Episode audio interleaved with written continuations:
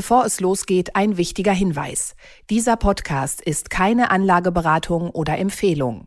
Alle Angaben sind ohne Gewähr. Diese stellen keinen Ersatz für eine professionelle und individuelle Beratung dar. Werteentwicklungen der Vergangenheit sind kein Indikator für zukünftige Wertentwicklung. Aktien fürs Leben. Der Vermögenspodcast von Capital. Mit Christian Röhl und Horst von Buttlar. Hallo und herzlich willkommen zu einer neuen Folge von Aktien fürs Leben, dem Vermögenspodcast von Capital. Wir sind Horst von Buttlar und Christian W. Röhl. Und wir werfen heute nochmal einen ganz weiten Blick, und zwar in Richtung Japan, auf den japanischen Aktienmarkt, wo es ja einen Wechsel an der Spitze der Zentralbank gibt. Und damit endet auch eine beispiellose Ära des billigen Geldes oder nicht.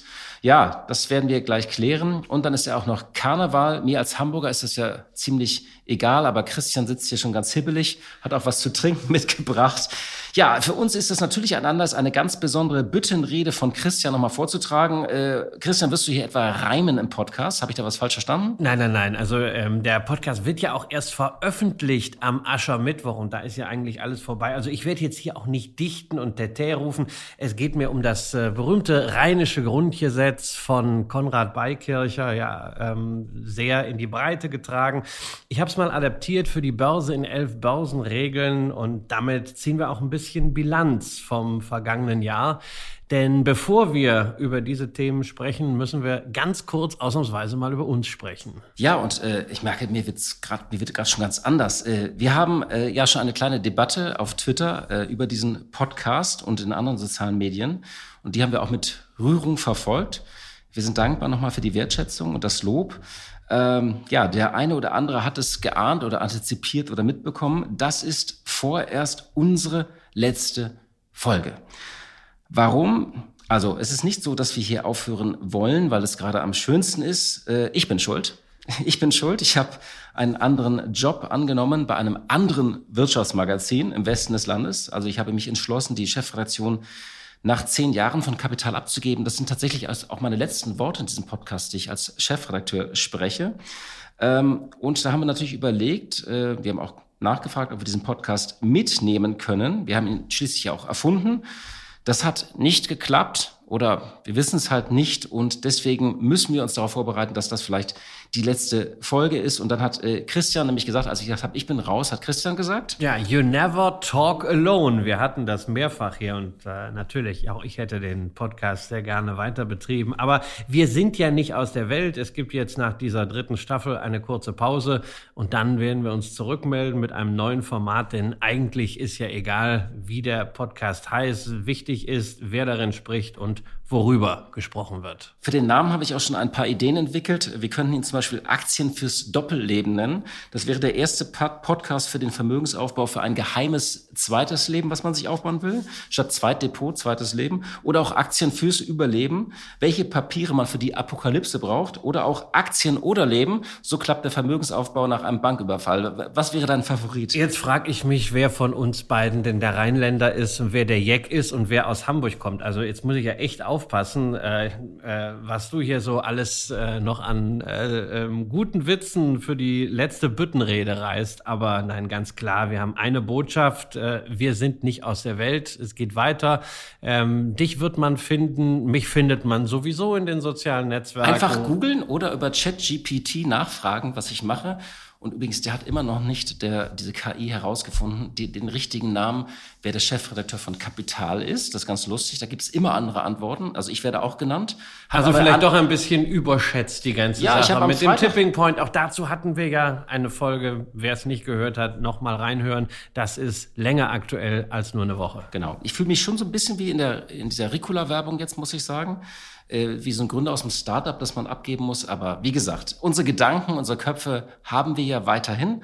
Und äh, ich sage mal, heute ist nicht alle Tage. Wir kommen wieder, keine Frage. Jetzt fängst du auch noch an zu dichten. Also jetzt ist aber Sorry. wirklich höchste Zeit, dass wir nach Japan aufbrechen. Länderspiel. Ja, in Japan ist, gibt es eine wichtige Personalie. Und zwar hat Japans Regierung einen neuen Notenbankchef berufen, und zwar Kazuo Ueda. Ich hoffe, ich spreche das richtig aus. Er wird der Nachfolger von Haruhiko Kuroda. Und dieser Kuroda, der hat jetzt äh, zehn Jahre lang die Notenbank geprägt und eigentlich auch ein beispielloses geldpolitisches Experiment. Und ähm, ja, der Nachfolger, äh, der wird jetzt übernehmen äh, im April. Und ähm, er hat schon vor seiner Nominierung äh, gesagt, es wird jetzt hier keinen vorschnellen äh, Ausstieg aus der Politik von seinem vor vor Vorgänger Kuroda äh, geben. Was man, glaube ich, jetzt verstehen muss, und deswegen werfen wir auf einen, auf einen Blick auf Japan.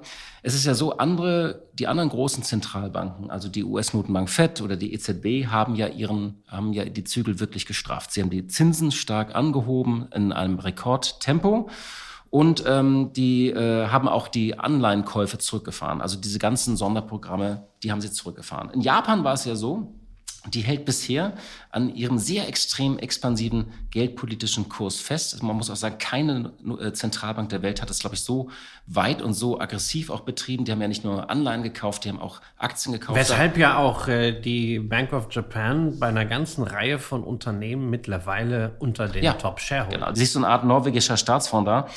Kurz vor Weihnachten gab es dann Spekulationen über einen Kurswechsel, aber die Nuance war so fein, was sie da angekündigt haben. Da ging es um die Spanne, in der die langfristige Anleihenrendite sich bewegen soll. Lange Rede, kurzer Sinn, da, das ist eine Zäsur.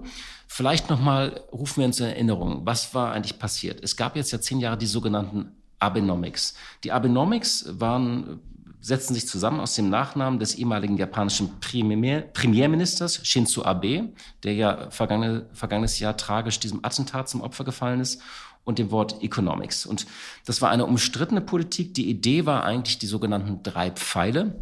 Der erste Fall war, dass mithilfe von großen Konjunkturprogrammen sollte die Wirtschaft stimuliert werden, denn das Wachstum ist und war chronisch niedrig in Japan. Das zweite war das, was wir genannt haben, die Geldschwemme durch die Notenbank. Und das dritte, und dieser Pfeil ist ein bisschen schwach ausgefallen, muss man sagen, das sind so klassische Deregulierungen oder, oder Reformen auf der Angebotsseite. Also das, was eigentlich am wenigsten gekostet hätte, das hat man... in aber am meisten Jahr politisches Kapital kostet. Genau, aber das, das hat man eigentlich gar nicht so mit aller Macht nach vorne getrieben. Genau.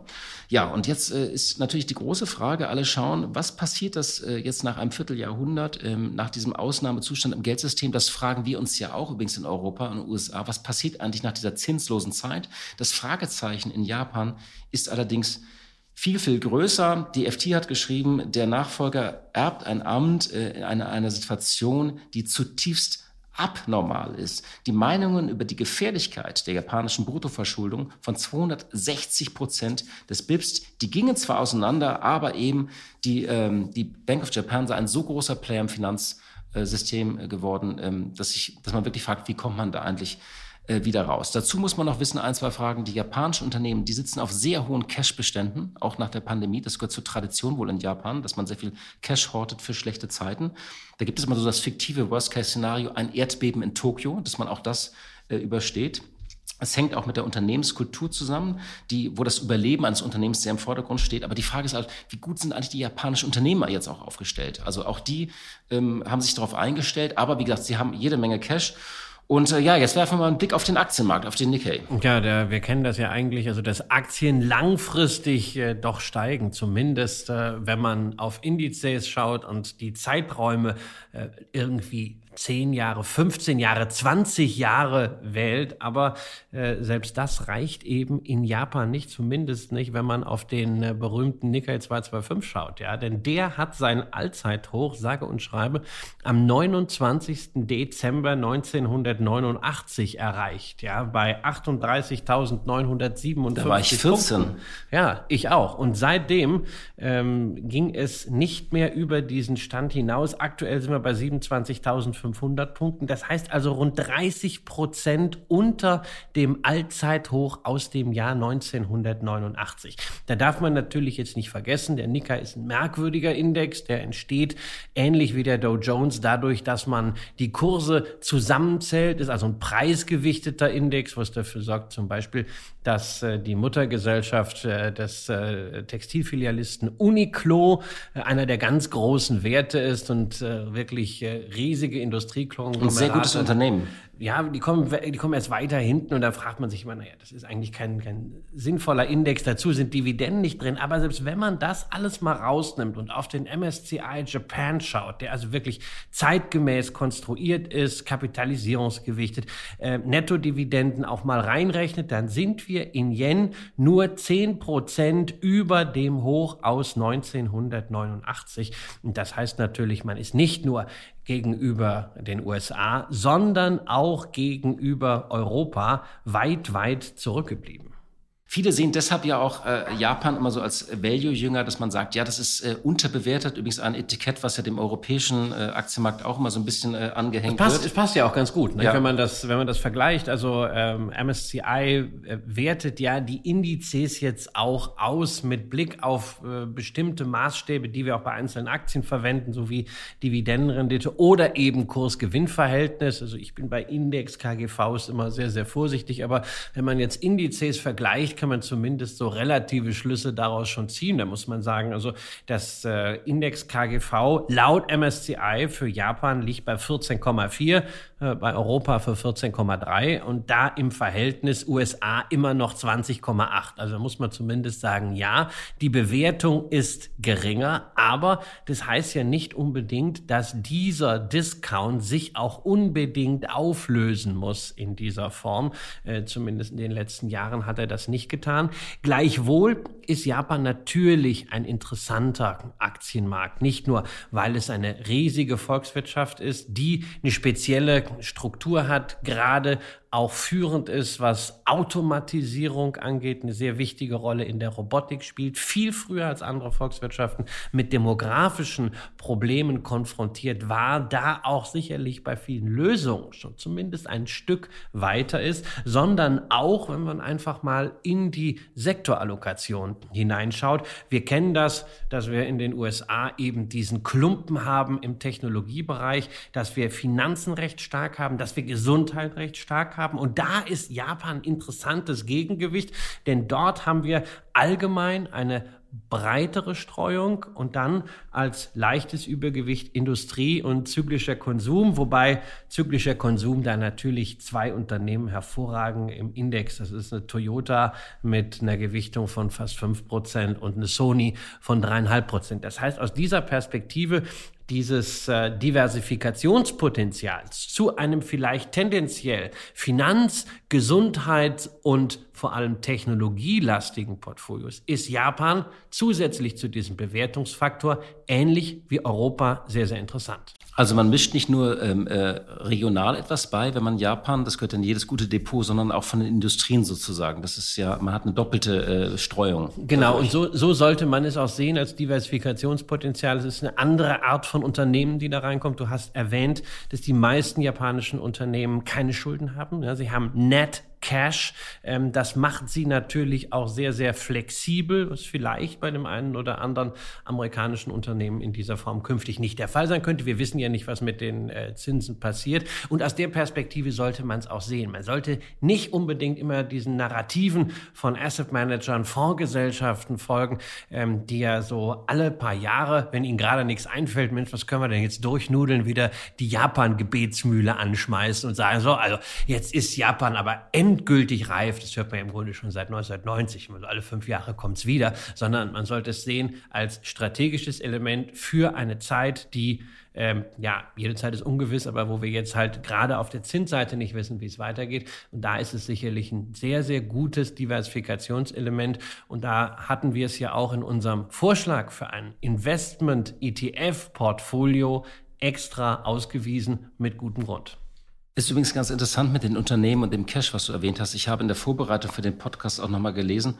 Ähm, äh, also es gibt, es gehört zur, zur Unternehmenskultur, dass auch Talente äh, die Unternehmen nach der Solidität der Bilanzen beurteilen. Also es ist tatsächlich, also in dem War for Talents in Japan ähm, scheint da auch drin, es ist äh, ähm, Talenten wichtig, dass das Unternehmen solide aufgestellt ist und die gucken da wohl auch in so eine Bilanz dann auch gerne mal rein. Und es gibt wohl auch ein tiefes Misstrauen vieler C E Os, das zeigen Umfragen gegenüber Banken des Landes. Also die wollen sich alle selbst äh, finanzieren. Ich kenne die japanische Kultur nicht, das aber ich kann man, ganz Das kann man nach dem, was äh, Ende der neunziger, äh, Ende der achtziger, Anfang der neunziger Jahre passiert ist, ja auch durchaus verstehen, als dieser Bankensektor sich als extrem fragil erwiesen hat. Und ich meine, du kennst das ja auch hier, ähm, sprich mit Mittelständlern, äh, die sind auch immer froh, wenn sie aus eigener Kraft sich finanzieren können. Und äh, Banken natürlich äh, als Partner dabei, aber man braucht sie nicht unbedingt.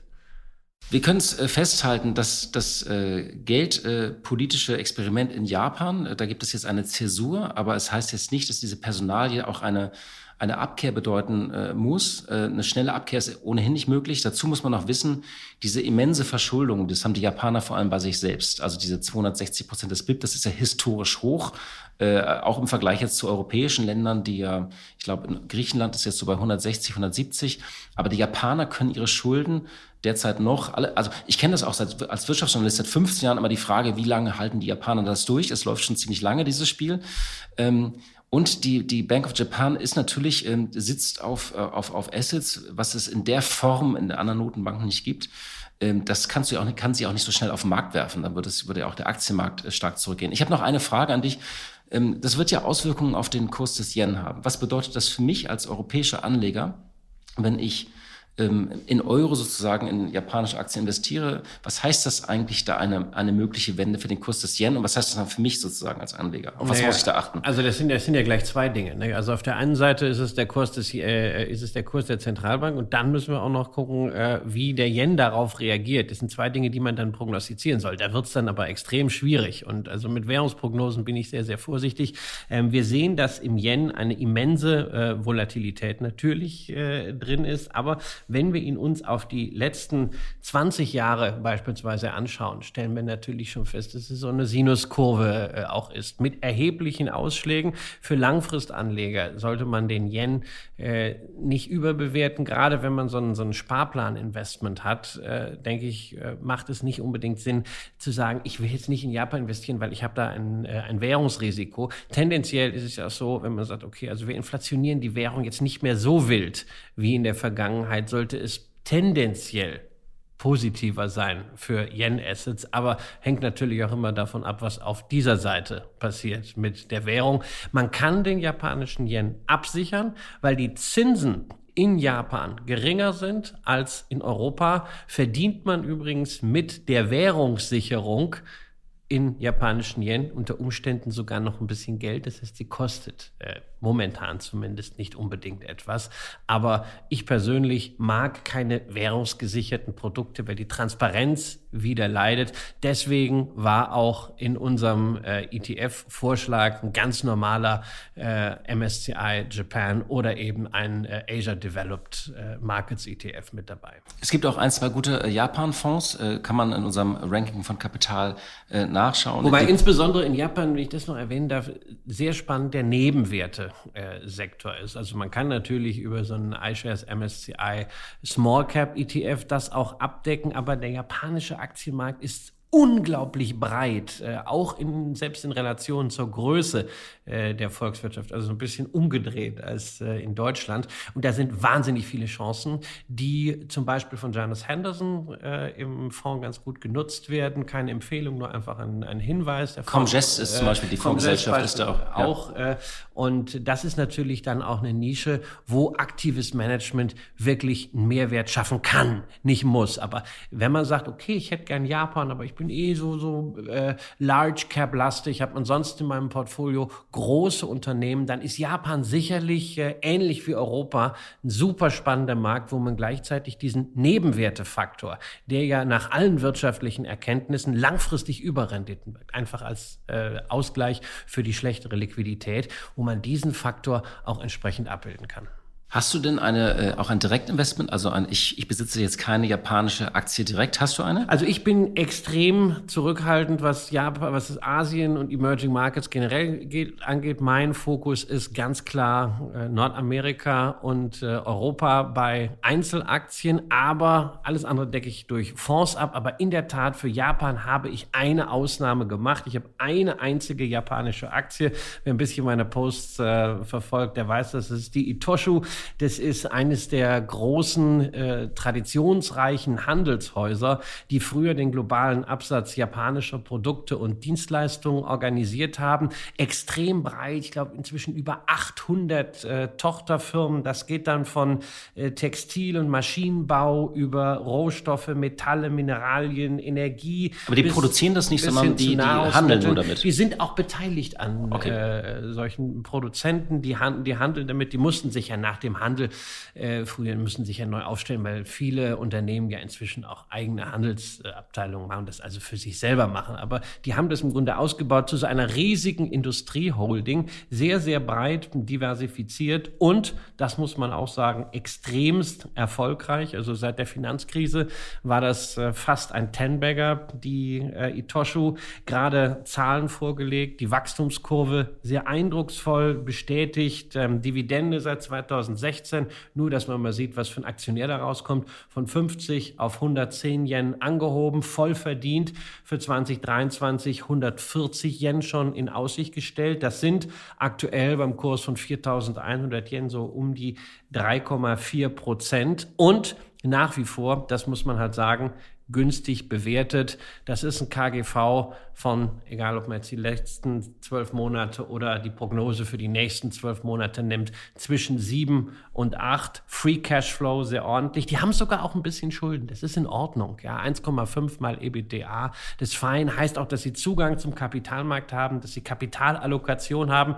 Und das ist halt auch nicht verborgen geblieben. Warren Buffett äh, hat sich dort eingekauft, wie übrigens auch bei den anderen japanischen Handelshäusern, und er hat einen Anteil von sechs Prozent und ist wohl auch bereit, nachdem er letztens schon mal ein Prozent zugemacht hat, nochmal vielleicht Richtung neun Komma neun zu gehen. Das Ganze sehen.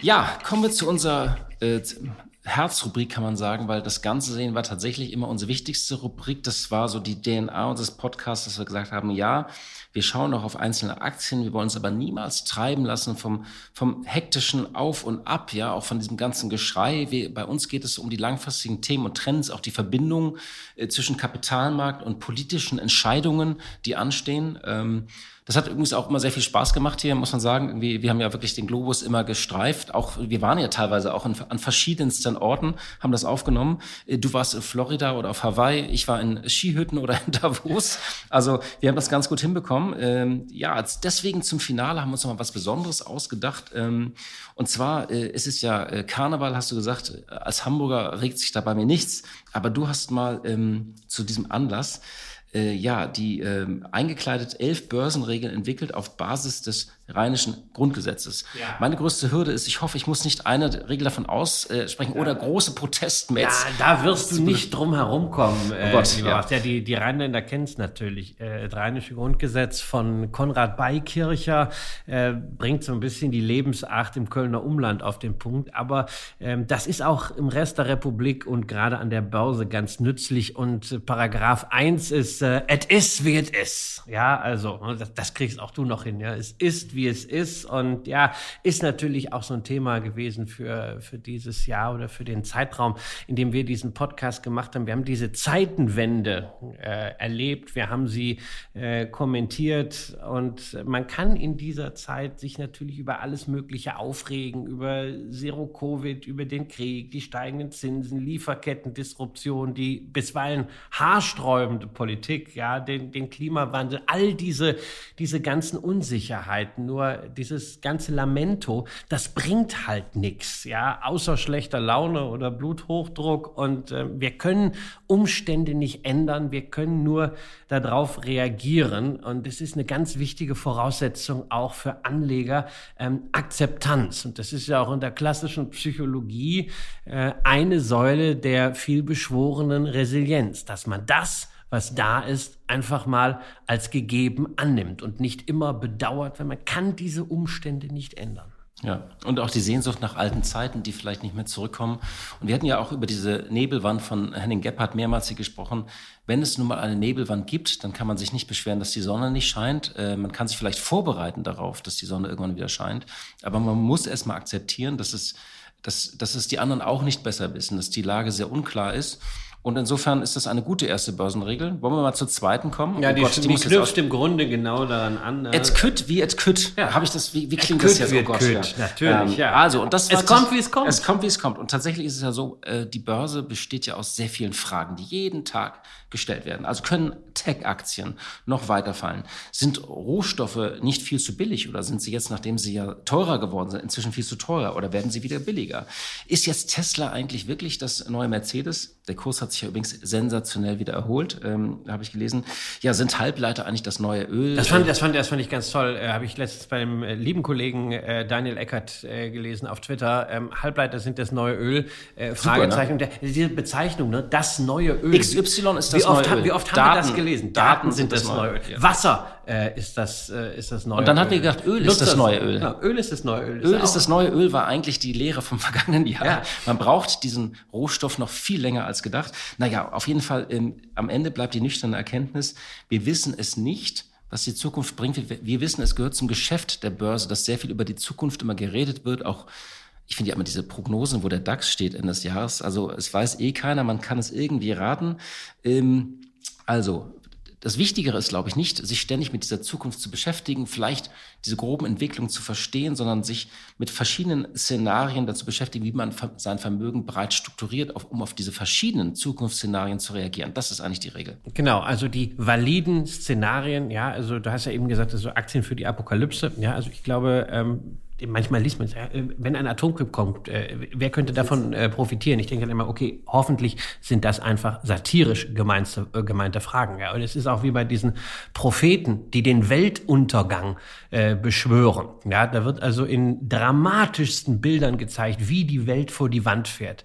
Und was ist denn die Konsequenz? Ich soll irgendeinen Investmentfonds, den dieser Herr dann gerade managt äh, und der vielleicht seit zweitausendfünfzehn jedes Jahr zuverlässig äh, den M S C I World nicht geschlagen hat, sondern sogar Verluste erwirtschaftet hat, ähm, den soll ich dann äh, jetzt auch noch kaufen. Da, weil irgendwann der Weltuntergang kommt. Das Gleiche gilt ja so ein bisschen für Gold. Also die Gold so als Mega-Hedge für den Zusammenbruch vorbereiten und dann am besten auch noch so äh, Krüger Rand zu Hause horten. Dann habe ich auch gesagt, irgendwie, sag mal, ich glaube, wenn, wenn wirklich alles zusammenbricht und wir keine Wasserversorgung mehr haben und draußen Unruhen sind auf den Straßen, dann habe ich Angst um meine Familie vielleicht, aber nicht um mein Depot oder um mein Vermögen. Was willst du mit diesem Krüger Rand machen? Soll ich dafür Brot bei Aldi kaufen gehen? Also es, es, oder Wobei, also die Sache mit dem Wasser, ich glaube, das ist etwas... Äh, wo man, wo man wirklich gucken sollte, dass man das da hat. Also alleine für den Fall, dass wirklich mal der Strom ausfällt. Hast du ich so einen zehn-Liter-Kanister zu Hause? Ich, äh, ich hab, wir haben das jetzt äh, tatsächlich bestellt. Okay. Ja, äh, ich, nachdem ich diesen Film äh, Blackout, diese Miniserie mit Moritz Bleibtreu gesehen habe, weil das ist ja ein realistisches Szenario, äh, dass, dass der Strom ausgeht, Anschlag auf die Stromversorgung, äh, dass man zumindest äh, zwei, drei Tage braucht, um das wieder äh, hochzufahren. Ja? Und äh, ich glaube, Wasser ist dann ein wirklich relevantes Thema und das hat auch nichts mit Preppern zu tun, aber Aber äh, das, darüber darf man, glaube ich, schon nachdenken. Wobei wir dann auch Artikel drei des Rheinischen Grundgesetzes nicht vergessen wollen, nämlich et het noch immer jotje jange. Ne? Also am Ende ist noch immer gut gegangen. Der Weltuntergang wurde oft beschworen, aber er ist bislang nicht eingetreten. Natürlich gibt es ganz viele schlimme Entwicklungen. Es gibt ganz viele Risiken überall um uns drum. Und natürlich, wenn wir in die Geschichte gucken, es gab ganz viele Situationen, wo man eigentlich am besten keine Aktien hätte haben sollen, nicht? Also Korea-Krise, Kennedy-Attentat, Vietnamkrieg, Ölkrisen in den siebzigern, dann dieses Y zwei K Problem, erinnerst du dich noch? Nee. Jahr, Jahr zweitausend, die Ach so, Datums- Umstellung, Umstellung, ja. wo ja, man ja. gesagt hat, alle Computer weltweit fallen aus. Und dann New Economy Blase, elfter September, Lehman-Pleite, Euro-Debakel, was es nicht alles gab. Ja? Aber allen Krisen und Crashs und Katastrophen zum Trotz, Wirtschaft und auch Börse haben sich sich am Ende wieder berappelt. Der Fortschritt hat weltweit Wohlstand geschaffen. Und das ist ja auch ein Thema, was wir in unserer Jahresendsendung hatten, was du äh, so schön mit diesem Puzzle äh, damals gezeigt hast. Welches hatte. Puzzle wir im Kopf tatsächlich legen, sozusagen. Ob wir immer nur das, ähm, sozusagen die, die Krisen sehen oder auch die Chancen. Und tatsächlich ist das, glaube ich, eine wichtige Erkenntnis. Ich finde, gerade die Pandemie hat gezeigt und auch gerade der Krieg, zeigt eben diese enorme Anpassungsfähigkeit von, von Unternehmen, dass man sagt, so ja, diese Krisen sind schlimm. Aber wenn man sich eigentlich, wenn man ganz ehrlich ist, sind die beiden großen Abgründe, die entworfen wurden in den letzten drei Jahren. Das eine war dieser Abgrund im März zwanzig zwanzig, ähm, äh, äh, äh, tatsächlich ein, ein Wirtschaftseinbruch von fünfzehn bis dreißig Prozent. Das ist nicht eingetreten, weil man eben gegengesteuert hat, weil, ja, da hat der Staat auch eine Rolle gespielt, aber die Unternehmen haben sich eben auch sehr schnell angepasst. Und das Gleiche jetzt auch im, im Krieg, wenn man sich anschaut, dass innerhalb von einem Jahr die Energieversorgung radikal umgebaut wurde. Auch da sollte man keine Entwarnung geben, aber es zeigt nur, die Menschen oder die, die Wirtschaft ist nicht, sind nicht wie Kaninchen, die in Schockstarre einfach nur rumsitzen und, und warten, bis die Schlange sie frisst, sondern sie passen sich an. Sie sind flexibel und da, daran sollte man immer, äh, eben glauben. Und ich, mir ist immer wichtig, dass wir nicht nur Probleme beschreiben, sondern die Probleme sind groß, aber die Menschen sind auch in der Lage, diese Probleme zu lösen. Das haben ja die Recherchen in meinem Buch auch gezeigt. Es gibt so fantastische Startups, die diese großen Probleme anpacken. Ja, gleichzeitig muss man aber auch sagen, manchmal äh, muss man einen Strich drunter ziehen. Der Rheinländer sagt dann, wat fort es, es fort. Die Regel Nummer vier. Das, okay. Das fällt ja natürlich äh, vielen schwer, einfach mal zu sagen, okay, war eine falsche Entscheidung, äh, was weg ist, ist weg. Dann wird immer noch mit der, mit der Zukunft gehadert. Äh, vielleicht auch, dass man sagt, naja, also ich versuche es jetzt nochmal und nochmal und nochmal. Ich habe irgendwo einen Verlust gehabt. Was war denn dein schlimmstes Investment eigentlich? Mein schlimmstes Investment ähm, war mal, äh, ich musste jetzt nachgucken, es war kurz nach der Finanzkrise, da bin ich mal reingefallen auf eine chinesische Aktie im Agrarbereich, die, äh, ich glaube, Shao Da hießen die. Äh, in der so ein also Prospekt solche, in der U-Bahn? Oder? Ja, nee, nee, nee, nee, das war, das war auch äh, wirklich in, in Hongkong groß, großes, äh, großes Ding und äh, da ging es dann darum, dass die irgendwie Land, äh, Land äh, akquirierten und ich mag ja, wie gesagt, Real Assets insbesondere als Aktien äh, verbrieft, aber ähm, naja, mit der Frage, wie viele Flächen dann da waren, waren sie dann doch irgendwie überfordert und das war ein ziemlicher Reinfall. Ich glaube, das waren fünfundsiebzig Prozent Minus und wenn man dann diesen äh, Verlust, muss man halt auch mal akzeptieren. Ja, auch wieder Akzeptanz als äh, Voraussetzung für Resilienz. Und dann hast du sie verkauft und dann was dann habe ich das Geld neu investiert. Dann habe ich, hab ich sie verkauft und habe das Geld neu investiert, aber nicht mit diesem Druck so unbedingt, hey, ich muss jetzt unbedingt das zurückgewinnen und dann möglichst schnell, weil ist natürlich klar, nach fünfundsiebzig Prozent Minus muss auf der anderen Seite äh, eine Vervierfachung machen, bevor du wieder dort bist, wo du mal warst. Aber wenn du das versuchst, mit Wut im Bauch, diesen Verlust aufzuholen, äh, dann geht man einfach noch mehr Risiken ein und dann geht noch mehr falsch und dann geht noch mehr Geld durch den Schornstein. Da habe ich ja Leo Kirch mal bewundert, äh, den großen äh, Medientycoon in Deutschland. Als der ja wirklich sein Unternehmen verloren hat, hat er gesagt, der Herr hat's gegeben, der Herr hat's genommen. Da dachte ich, diese Coolness hätte ich gerne. Also nicht zu, ja, nicht zu doll ärgern, wenn mal was weg ist. Wir liegen alle mal falsch. Du hast es auch gerade noch mal gesagt. Wir kommen jetzt zu Regel fünf. Oh, soll ich die vorlesen? Ja. Et blieb nichts wie et war. Ja. Sehr, sehr schlimm, oder geht das? Wie ja. Okay. Das es bleibt nichts, wie es war. Ja. Es gibt auch so einen Song, es bleibt alles anders von... von bleibt Herbert, alles anders von Herbert Grönemeyer. Genau. Also, Song. Nee, man hat ja tatsächlich mal so, diese Urregel lautet ja so, Aktien kaufen, Schlaftabletten nehmen und irgendwann reich aufwachen. Costolani, der hat ja immer auch noch seine Gültigkeit, aber... Natürlich ist, dieses, ist diese Regel fürs langfristige Investieren ist auf der einen Seite richtig, aber wenn man gar nichts mehr im Depot schaut, also wenn man sich wirklich in den siebziger Jahren schlafen gelegt hätte, dann hätte man da jede Menge Unternehmen im Depot, denen es nicht mehr ganz so gut geht. Also zum Beispiel irgendwie wahrscheinlich General Electric oder Deutsche Bank, vielleicht sind auch ein paar Unternehmen verschwunden und man hätte es gar nicht mitbekommen. Ja, ja, wobei das eine spannende Sache ist. Auch, das, ist hatten, auch das hatten wir hier mal äh, im Podcast, äh, nämlich den, den Voya Trust aus den äh, U S A, äh, Extreme Buy and Hold, die irgendwann in den dreißiger Jahren des vorigen Jahrhunderts dieses Portfolio aufgebaut haben, was nie verändert wird, außer es gibt irgendwelche Spin-offs oder Übernahmen und dann wird das wieder readjustiert. Und tatsächlich hat dieses Portfolio das extrem träge ist, mit dem S und P fünfhundert äh, recht ordentlich mitgehalten. Aber nichtsdestotrotz, also wer mit Einzelaktien agiert, sich nicht auf einen Index verlässt, der ja auch diese Anpassungsfähigkeit automatisch mitnimmt, ähm, der sollte natürlich schon regelmäßig mal reingucken. Also nicht nur Buy and Hold, sondern gelegentlich aufwachen und checken und sich vergewissern, dass das ja vielleicht nicht in die richtige Richtung jederzeit läuft, aber zumindest nicht in die völlig falsche Richtung. Und vor allem sich anschauen, ob, ob diese Unternehmen wirklich auch die großen Trends antizipieren. Also das war vielleicht in den zehner Jahren, war das die Digitalisierung. Also ist es denen erfolgreich gelungen?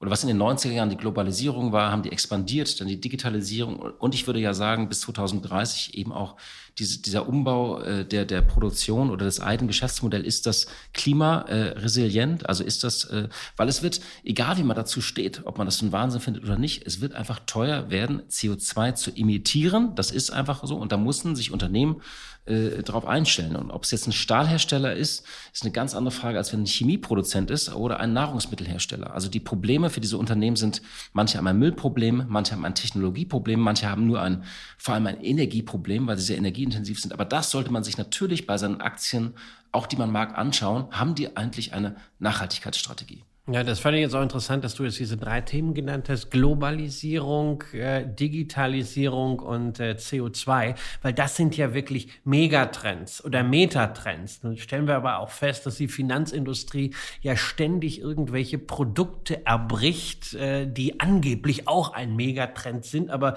tatsächlich wird halt jede Mode irgendwie zum Megatrend hochgejazzt, um möglichst Produkte zu verkaufen. Und auch da hat das Rheinische Grundgesetz eine wunderbare Warnung, nämlich den Artikel sechs, kennen wir nicht, brauchen wir nicht, fort damit. Also, kennen wir nicht, brauchen wir nicht, weg damit. Und das ist eine ganz wichtige Regel äh, für Anleger. Ja? Bei den meisten, was so als Innovation herauskommt. So ein E T F auf Wasser oder... oder gerade, fr- gerade, gerade so, wenn es wirklich frisch ist, so ein, so ein Trend. Und wenn gerade jeder drüber spricht, wir hatten ja gerade dieses Investieren in K I, künstliche K I Intelligenz. E T F. Wenn jeder drüber spricht, ist es in der Vergangenheit tendenziell ein schlechter Zeitpunkt gewesen, da, äh, da rein zu investieren. Da gibt es inzwischen sogar auch eine Studie äh, drüber äh, aus, äh, aus Ohio von Wissenschaftlern, die den Launch von äh, E T Fs, von Themen-E T Fs in den ersten fünf Jahren dann äh, nachvollzogen haben. Und wenn die Produkte rauskamen, die ersten fünf Jahre,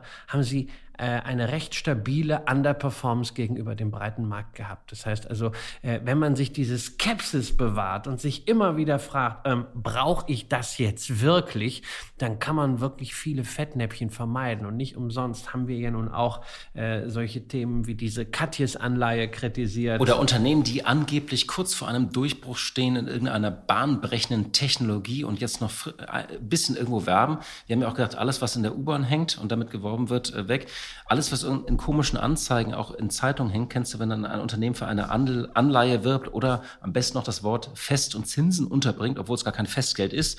Da steht halt sieben Komma fünf Prozent oder etwas. Es ist aber hochspekulativ. Ja, oder äh, irgendwie äh, beteiligen sie sich schon äh, ab hundert Euro an Immobilien, ne? Und in Wirklichkeit nimmt man damit damit eine digitalisierte, nachrangige Schuldverschreibung äh, in Kauf. Also insofern diese Skepsis, ne? Also uns Rheinländern sagt man ja bisweilen nach, wir seien zu optimistisch, aber kennen wir nicht, brauchen wir nicht, fort damit. Ganz, ganz wichtige Regel. So, und die siebte Regel ist, was willst du machen? Das heißt, was willst du machen? Das klingt ja so ein bisschen fatalistisch, so ein bisschen, also auch im Blick auf die Regel eins, ähm, zielt äh, aber auch äh, auf das ab, was ganz am Anfang stehen muss. Nicht nur die Frage, mit welcher Erwartung sozusagen man ein Investment tätigt, wie man es danach auch kontrolliert und wann man vielleicht auch aussteigt. Ich habe immer wieder gesagt, dass ich da äh, sehr schlecht drin bin, sondern vor allem, äh, wie die übergeordnete Vermögensstrategie aussehen soll. Man muss sich über diese Ziele klar werden. Wir haben das in diesen Bausteine für das Depot, haben das ja auch klar gemacht, dass am Anfang nicht steht irgendwie, wie viel Prozent eines gewissen E T Fs ich im Depot habe, sondern wie sieht mein Leben in den nächsten fünf bis zehn Jahren aus? Also ähm, will ich eigentlich jetzt heiraten? Will ich Kinder haben? Will ich eigentlich ein Haus kaufen? Will ich auf dem Land leben? Das sind Fragen, die alle Auswirkungen auf das Vermögen haben und wie man dann sein Vermögen auch strukturiert. Ja, also. und dann, dann also eben auch die Frage, was muss man mitbringen äh, für ein Investment? Was will man wirklich damit machen und was man mitbringt eben außer Geld? Und da sind zwei Faktoren ganz entscheidend, nämlich Geduld auf der einen Seite und Risikobereitschaft auf der anderen Seite. Und da sind wir eigentlich auch schon beim nächsten. Du hast das Thema Strategie äh, genannt und die Überschrift dafür ist eigentlich äh, Artikel acht des Rheinischen Grundgesetzes, machet jod, aber nicht zu oft. Ja, also mach's gut, aber nicht zu oft. Klar, sich Gedanken machen ist extrem wichtig. Die Basics, wie du es gerade beschrieben hast, alle auch mal aufzuschreiben, dann eine Strategie entwickeln, das wirklich auch mit Gehirnschmalz machen, das auch lieber einmal mehr durchdenken, auch mit dem Partner, der Partnerin besprechen, aber eben nicht zu oft. Nicht alle zwei Wochen, wenn man wieder einen interessanten Artikel gelesen hat, äh, zu sagen, okay, habe ich das jetzt berücksichtigt? Äh, muss ich jetzt den E T F auch haben? Muss, da ist jetzt einer wieder günstiger geworden. Die T E R da, die Gesamtkostenquote, ist da nochmal fünf Basispunkte geringer. Muss ich da jetzt umschichten? Sondern da wirklich entspannt bleiben, sich die Fragen vielleicht aufschreiben und in drei Monaten, in sechs Monaten dann gebündelt abhängig machen. Es gibt wenige grundlegende Weichenstellungen, äh, die man dann wirklich treffen muss. Ein paar davon haben wir hier im Laufe der letzten Monate besprochen. Etwa die Frage, ob sich durch das, was Russland getan hat, durch das, wie China und auch Indien darauf reagieren oder eben nicht reagieren. Wo wir einen Beispiel, ganz spannenden Moment haben jetzt angesichts ja. der Münchner Sicherheitskonferenz übrigens nicht. Also wie China da geantwortet hat. Das Wort territoriale Integrität haben die Chinesen ja schon in den Mund genommen. Also neben diesem, es darf keinen Atomkrieg geben. Sie wollen ja einen Friedensplan vorlegen, aber würden wir den Podcast weitermachen? Wir machen ja vielleicht irgendwas weiter, aber dann würden wir genau darüber jetzt reden. Auch genau, nicht. genau. Ja. Das ist, das ist eine Frage, wo man sich dann äh, äh, bewusst sein muss, welche politischen Risiken Investments zum Beispiel in Emerging Markets haben und will man die noch tragen oder nicht. Das sind diese großen Themen, aber die entscheidet man eben nicht im Zwei-Wochen-Rhythmus. Deswegen machet jod ever nicht so oft. So, wir sind bei Regel neun, fast am Ende. Was soll der Koi? Das, das was heißt, soll was der Koi? Das heißt, ja. Ich glaube, im äh, Konzern würde man sagen, das ist der berühmte Bullshit. Ja. Und tatsächlich dieses sinnlose so, Gerede, diese genau. Laberei. Ja, genau, Laberei. Ähm, ich hoffe nicht, dass einige denken, dass wir dazu zählen, aber es wird sehr viel geredet. Es wird auch offiziell manchmal sehr viel geredet. Also wenn irgendeine, also es werden ja neue Gewinngrößen eingeführt. Du hast dich mal lustig gemacht über die Gewinngrößen von gewissen Tech-Konzernen, war es nicht Delivery Hero? Ja, also, also, bei, also man rechnet so, so lange alles raus und rein, bis man irgendwas EBITDA hat, was einem passt. So, ne? Genau, also EBITDA ist ja, ist ja an sich schon irgendwie so eine Art Bullshit-Gewinn, ja. Und dann äh, erleben wir immer noch, dass da noch irgendwas abgezogen und noch irgendwas drauf. Aber ursprünglich war die Idee vom EBITDA, finde ich, ist ja eigentlich ganz gut, dass alle wissen, wo wir sind. Ursprünglich, ne? Weil das also, Gewinn. Genau, EBITDA, Earnings Before Interests, Taxes, Depreciation und Appreciation. Aber das war mal eine gute Idee. Aber jetzt ist ja teilweise Adjusted EBITDA, in der vieles oder vor Sondereinflüssen. Also sie packen immer was drumherum und garnieren das Ganze. Genau. Und irgendwann sind wir dann beim Gewinn äh, vor Kosten. Und da muss man, da muss man halt wirklich aufpassen. Da kann ich mich dann nur fragen, was soll der Koi? Ähm, das Gleiche gilt natürlich auch für eine Reihe von Kapitalmarkttransaktionen. Wir haben einiges hier angesprochen, was mit, Star- äh, mit, mit Spin-Offs und Börsengängen äh, zu tun hat. Äh, Börsengänge von Tochtergesellschaften, Abspaltungen. Wir haben beispielsweise gesprochen über Kellogg, die sich in drei Teile äh, aufspalten wollten. Äh, da können wir jetzt auch ein Update machen. Also die haben sich jetzt doch überlegt, dass dieses Plant-Based Food mit zwei Prozent Umsatzanteil einerseits ein bisschen klein ist und andererseits vielleicht doch nicht gut genug läuft. Und äh, das lässt man jetzt, weil es so großartiges Gewinnpotenzial hat angeblich. Lässt man im Konzern. Lässt man jetzt im Konzern. Wir sind jetzt bei Regel zehn, da gibt es auch einen Song, so dieses Trink's noch eine mit. Das ist, ich sing's jetzt mit. nicht, das ist ein wunderbarer Trink's Song, den ich tatsächlich mit. auch auf Stell den Part... So, ah, genau. So das das, die ganze das kann ich sogar auf dem Klavier spielen. Wirklich? Würdest dich wundern, ja. Das ist, das ist gut. So auf, auf ich habe mein Klavier auf, heute durch so Zufall nicht dabei. Auf einer Dinnerparty, dann trinkst du eine mit, ja. Also immer, wenn ich einen mitgetrunken habe, ist es tatsächlich so, dann setze ich mich ans Klavier und dann ähm, so wie... Hier steht übrigens, das können Sie nicht äh, sehen, liebe Hörerinnen und liebe Hörer, hier steht eine wunderbare äh, Champagnerflasche, äh, Ist sie eigentlich aus dem Haus, wo du die Aktie... Natürlich ist sie aus dem Haus Moët Chandon. Also, genau, und, also äh, die werden sie, wir werden sie jetzt gleich... Ist ja logisch, dass ich jetzt hier nicht Schloss Wachenheim exklusiv mitbringe. Ich, wir machen jetzt, während wir zur Regel elf vor, äh, vorgehen, machen wir diese äh, Flasche, jetzt mache ich hier gleich nebenher auf. Also trinkst du noch eine mit. Was heißt das eigentlich?